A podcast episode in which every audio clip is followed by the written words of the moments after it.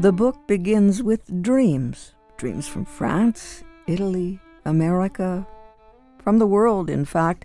Kenneth Wolensky writes Victor Hugo once said, There's nothing like a dream to create the future. Indeed, dreamers and visionaries have shaped the American story from Valley Forge to humankind's first lunar footprints on the Sea of Tranquility in 1969 to the present day. Dreamers have been many and widespread. They've come from all walks of life. In much of the popular historiography of the United States, entrepreneurs, industrialists, politicians, and other shapers of the public realm and champions of various causes have headed the list of dreamers and visionaries. Social scientists and historians have credited such individuals with certain unique characteristics, such as genius, perseverance, and risk taking. Success then defined as the acquisition of material possessions, various forms of wealth and power were viewed as a just reward for hard work, dedication, and discipline. In more recent times, historians have recognized that among the dreamers and visionaries have been ordinary people who contributed their labor to the American industrial order of the 19th and 20th centuries. In many instances, such people uprooted their lives in distant lands, giving up the familiar to search for freedom from subjugation in its various forms. Though their experiences may have come to light only as a result of new ways of looking at history, their accounts tell of another side of the American and indeed the human story. And story will be a key word for us. In fighting for the union label, the women's garment industry, and the ILGWU in Pennsylvania, Kenneth Wolensky with Nicole Wolensky and Robert Wolensky tell the story of people who shared a vision of a better way and the labor organization to which they belonged. Many were immigrants or the children of immigrants who were part of the changing industrial landscape in a place where U.S. industrialization could trace its roots. Pennsylvania's mountainous anthracite, or hard coal fields. These were people who cut, sewed, stitched, and pressed great swaths of fabrics into clothing for a growing consumer market. They were garment workers. Most were women. The organization to which they paid their allegiance was the International Ladies Garment Workers Union, ILGWU.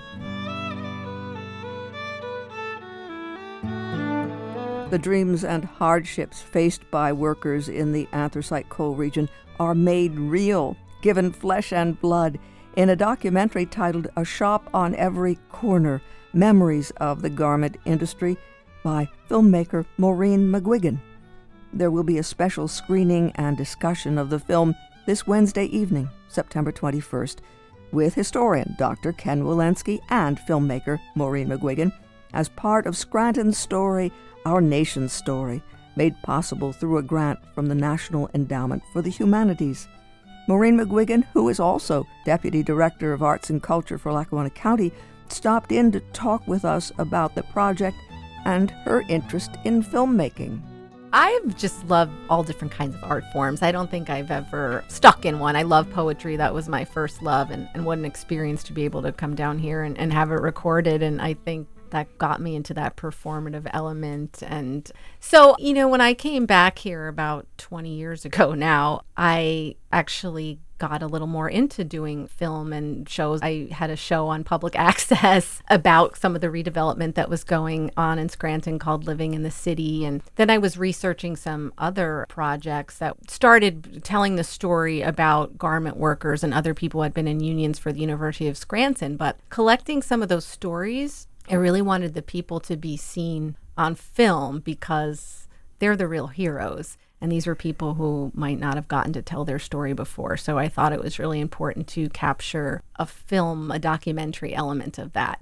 And then I, I really just liked the genre. So I, I, actually went on to make one about mountain biking and then do some shorter elements. So now I, I'm really interested now that the world has shifted in, in those sort of shorter types of videos. But the documentary experience was wonderful and taught me a lot and uh, the skills I picked up. And, and at the heart of it, I think just interviewing people, as you would know, is a gift. And it's, it's such an experience that there's nothing else like it. You, you get these people are sharing their stories and, and you're capturing them. What is the focus then? It is on people who worked in the garment industry, the textile and garment industry.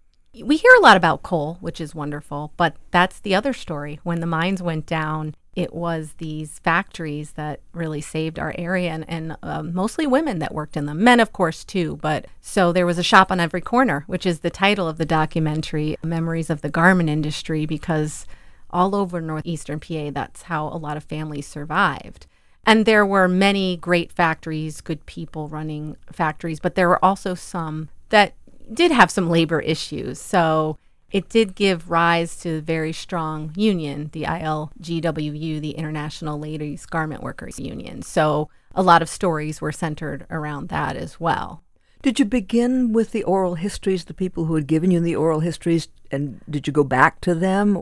Yes, that's an excellent question. So the original play also featured a nursing union and Garmin and, and some other people who had helped out with the labor industry. So I did use some of those contacts but it was a lot of fun kind of detective work because somebody would recommend somebody else. You should talk to this person. And then, you know, reading about people. And then I have to give a big shout out to Dr. Kenneth C. Wolensky, who's going to be speaking on Wednesday with me because he wrote the book, Fighting for the Union Label which became my kind of uh, Bible to really get a sense of the industry. And of course, he had contacts. So that was the the fun part in a way, relationship building and, and getting recommendations. So I, I did have quite a big list, and that was the hard part. I mean, this kind of project could go on for decades because there's so many stories out there and hopefully through this dialogue on Wednesday we want to encourage continued dialogue about people who worked in the industry and, and also labor now. You know, I think a big part of this is connecting our story with our story now. Are there facilities still standing that were factories, garment factories? Not really. Uh, that's what was hard. Uh, there is one factory that had since closed that's in the documentary. It was very hard to find working factories, and that's kind of the story the film does touch into it's not called NAFTA anymore. It's the US Mexico Canadian Trade Agreement. But, you know, when we opened up free trade and a lot of factories went overseas, that, I hate to use this phrase, was sort of like the nail in the coffin nationally. There are still some factories around, and there, there's smaller factories, I think, that often work on specialized clothing, maybe very large or small sizes, or they repair things that have come back on a positive note, though, I think since the documentary was made in 2008, you know, the world has changed a lot since then. And one of the big issues I think that is coming up now is environmental and sustainable fashion versus what we call fast fashion. That, you know, the fashion industry is often not good for the environment. So I think there's a movement now of small designers sewing and making things local. And I think people are more open to paying more for that. I mean, that's always been the issue, of course, the economics of running a factory, but also the consumer buying clothes. But I, I see that as a positive movement that there is this interest in supporting local and being smaller with sustainability as a mission. So I just wanted to mention that because I think that is a shift we're seeing. And that would be part of the conversation when you have the screening now.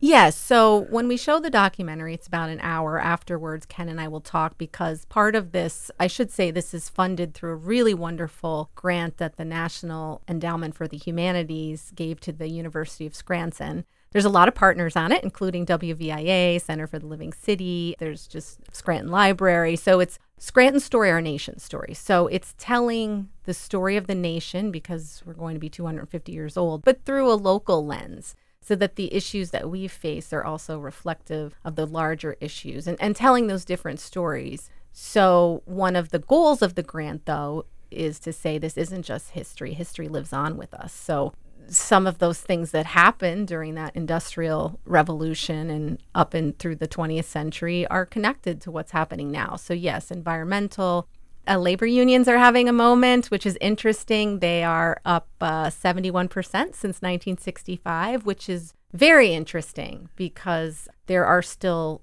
labor issues in some of corporations. people are still feeling some of the same things. I mean, the world has gotten better, but there's still there's still issues. So it's interesting to see people coming together and, and the gig economy is new. So that's a lot of dialogue is is people who independently work but aren't considered employees. So I'm not here to argue either side, but I do I do think it's very interesting that what can we learn from maybe what the ILGWU um, strikers were going through in unions because beyond just pushing for fair labor and good working environments, they did a lot of community work too. When we read Ken's book, we can see they had mobile health units. They were always educating their employees. They did fun things they they actually did a lot of musicals and a lot of singing and you know picnics and but again really supporting the community and trying to uplift people. So i think that's interesting too as we are thinking more about equity and social justice issues now. Was min matheson part of your documentary? She was wyoming valley but did she have an impact oh yes. When I, when I did the documentary in 2008 we did the region so min i had never heard of her but she should actually have a, a hollywood movie made about her she was a huge labor organizer in the wyoming valley but she stretched a lot of places she went up against organized crime. That woman was not afraid of anything, and she was a real leader. She made people believe in themselves, I think. That's another thing I learned and saw, especially through Min's eyes, was empowering people she was quite a force. So she definitely is in there. There definitely is a min section as well as in Ken's book, Fighting for the Union Label. So even though this project that we receive funding for is focused on Scranton, it, it is really a larger story, I would say, of our, our whole region.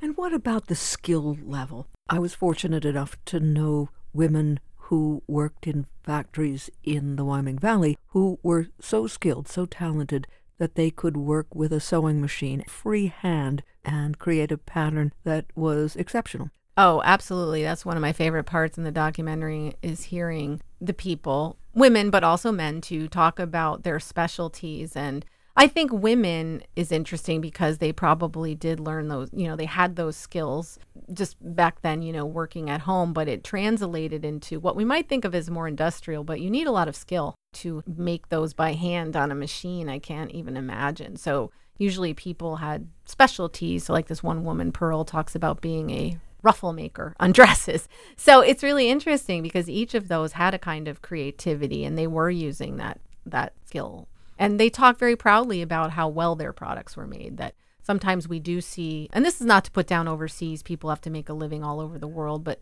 sometimes when things are made cheap and fast, they might come back with errors. So there's a kind of pride in that the work that was done here was of high quality. So you're inviting us to see this documentary, and then you and Ken will be there, and everyone will talk about all the things that you're just raising for us here. Oh, yes. I do not consider myself an expert. So I certainly want, I think we'll have a lot of people who have maybe memories of their own of that industry or who want to talk about some of the more modern day social issues and how it connects. So, yes, the screening is seven to eight, about an hour. And then afterwards, I have a few questions to ask Dr. Wolensky, but it really should be a community discussion from about 8 to 8.30 which is nowhere near enough time. But again it, it, may get the dialogue started and it could continue and hopefully we'll see other projects about this. Do you have a website for it? Oh absolutely. And i love the themes in this project. So this is industry but i mentioned a couple partners but also you know black scranton is doing a lot on the african american community that was here. We're also going to be exploring an indigenous theme immigrant theme. So if you want to see all of these, you can go to scranton.edu slash Scranton story. But also if you just type Scranton story into Google, it does come up. They have a really great website dedicated to this. We're also collecting people's stories, which is nice. So our goal is to do more oral histories, which I think is great of different demographics. So there's information on these different aspects of the project on that website as well.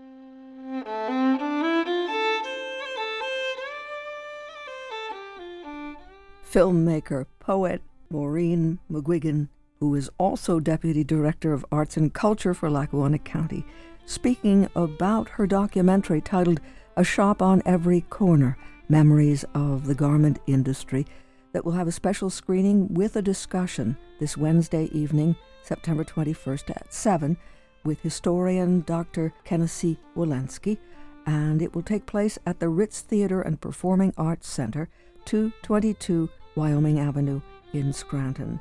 For more information on the web, scranton.edu slash Scranton Story. And that's to see the film that Maureen McGuigan just spoke with us about, A Shop on Every Corner, Memories of the Garment Industry. There will be a film screening and a discussion with Maureen and Dr. Wolensky, and that will be this Wednesday evening at 7, September 21st. And it will take place at the Ritz Theater and Performing Arts Center at 7, 222 Wyoming Avenue in Scranton, scranton.edu slash Scranton Story, part of the initiative undertaken by the University of Scranton and its partners titled Scranton's Story, Our Nation's Story, made possible through a grant from the National Endowment for the Humanities.